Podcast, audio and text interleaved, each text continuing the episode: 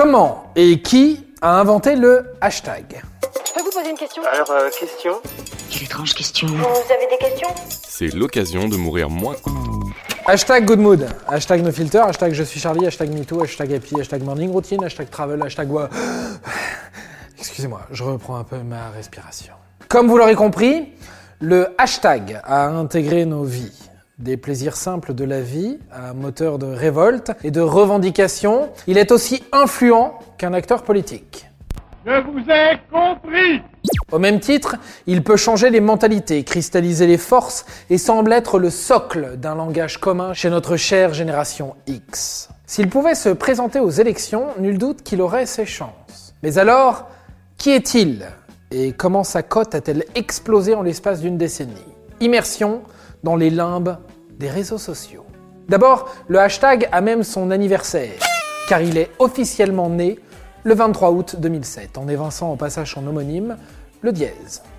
Environ 125 millions de hashtags sont échangés par jour depuis cette date. En réalité, il est utilisé depuis 1988 pour regrouper des sujets de conversation similaires sur un réseau de communication, j'ai nommé Internet Relay Chat ou IRC pour les intimes. Mais c'est Chris Messina, un designer américain accro à Twitter, spécialiste des réseaux sociaux qui change l'histoire de ce symbole et lui offre la gloire éternelle. Souviens-toi que la souffrance est temporaire, mais que la gloire est éternelle.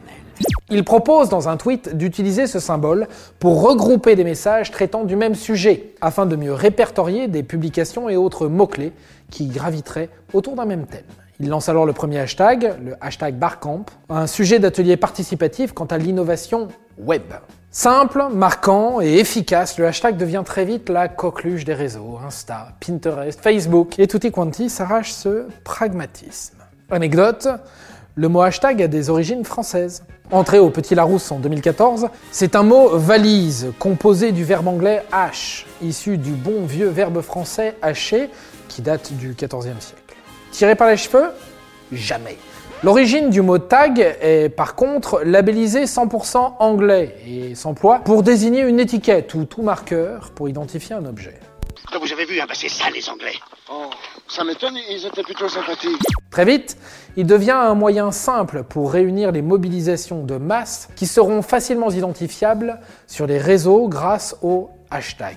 Il peut être efficace dans les mobilisations politiques comme hashtag je suis Charlie, tweeté plus de 5 millions de fois en deux jours à la suite des événements tragiques de Charlie Hebdo le 7 janvier 2015.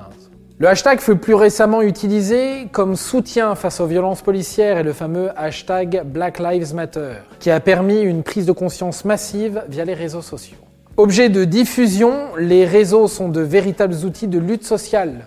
Bah, on pense notamment au hashtag MeToo, qui a libéré la parole de milliers de femmes, soutenues et comprises par cette solidarité permise par le hashtag.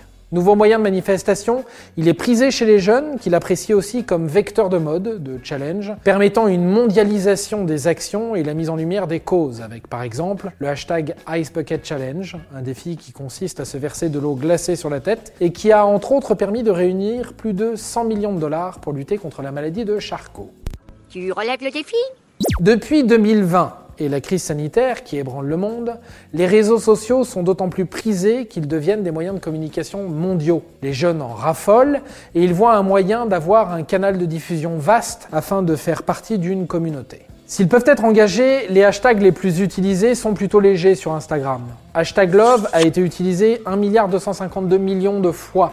En deuxième position, hashtag Instagood, qui a été utilisé 728 millions de fois. Et en troisième position, hashtag Photo of the Day, qui a été utilisé plus de 490 millions de fois. Voilà, donc le top 3 est trusté par des sujets plutôt légers, même si on se dit que le hashtag confinement va se faire une place au soleil en 2020, on va pas se mentir. Et voilà, maintenant vous savez tout. Au revoir, messieurs, dames. C'est ça la puissance intellectuelle. C'était un podcast Genside. Si tu as aimé ce podcast, c'est le moment de t'abonner, de laisser une note ou un gentil commentaire. Et si tu as fait tout ça, eh bien merci, car ça nous aide beaucoup.